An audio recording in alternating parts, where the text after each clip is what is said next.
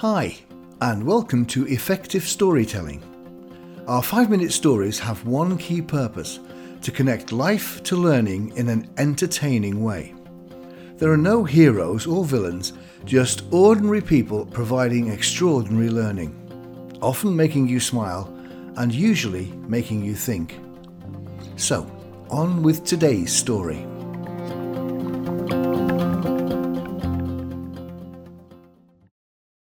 Hold that call. The supervisor of a payroll processing team had a real problem.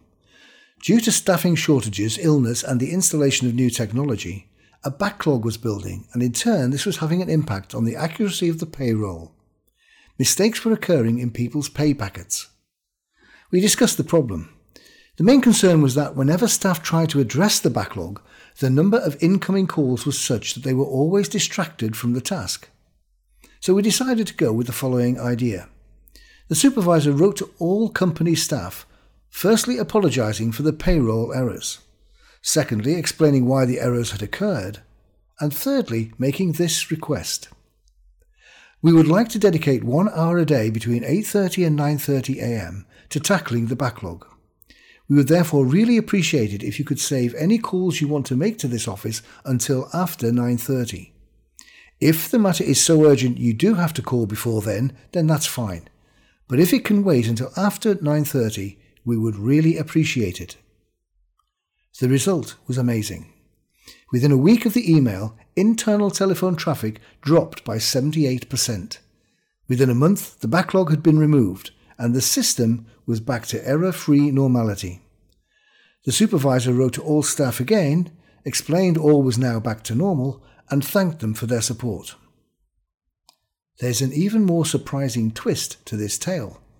Six months later, I happened to be visiting the same supervisor and discovered that the internal incoming telephone calls between 8:30 and 9:30 had stayed low despite the follow-up email. Incoming calls during that hour were still 50 to 75% lower than before the first email.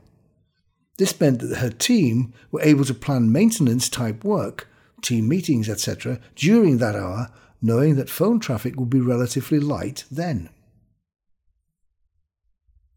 We often complain that we are driven by events rather than that we drive events.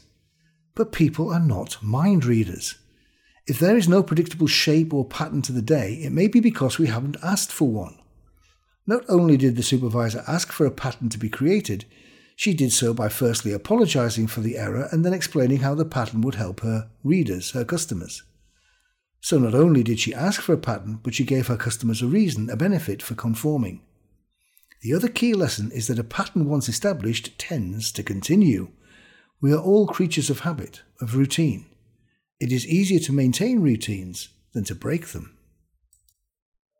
There are several takeaways from this story. Sharing can pay off.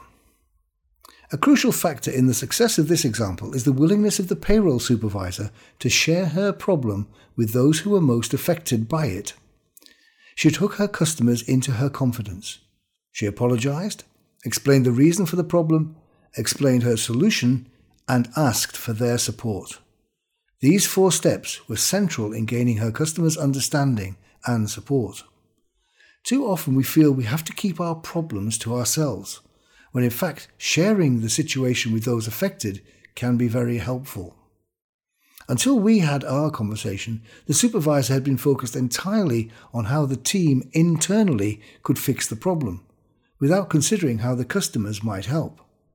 It's a general truth, often not recognized or followed, that anyone affected by the problem has an interest in solving the problem, and so it is worth considering and consulting such a group for their ideas and support.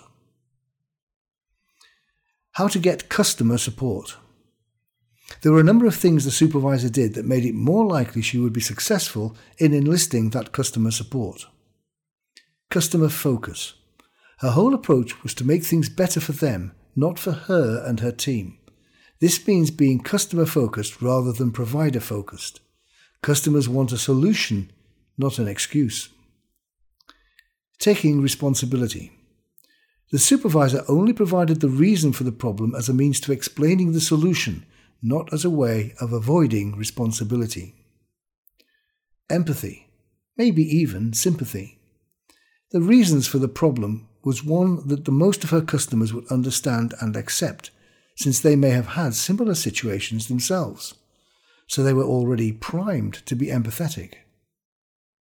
Asking for help. Crucially, the supervisor was asking for her customers' help in solving the problem.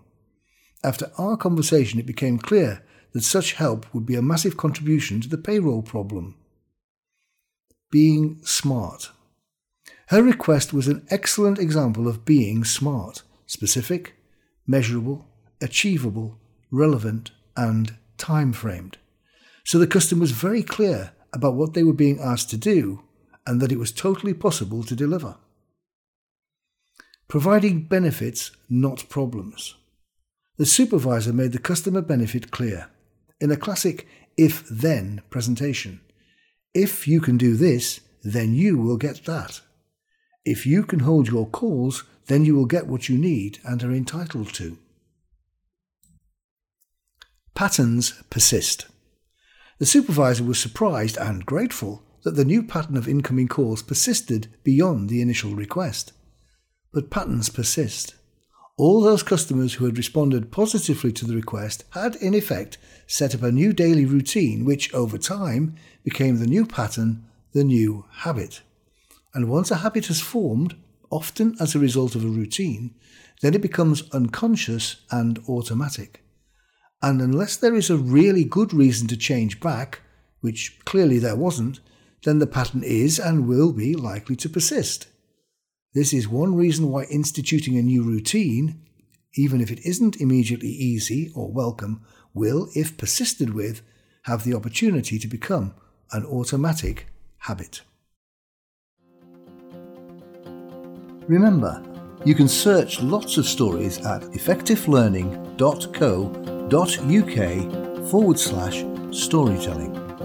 Browse over 50 themes to find the perfect one. You'll also find transcripts and downloads of every story. And of course, if you enjoyed listening, please share and remember to subscribe. And if you have a story you'd like to share, please email us at hello at effectivelearning.co.uk.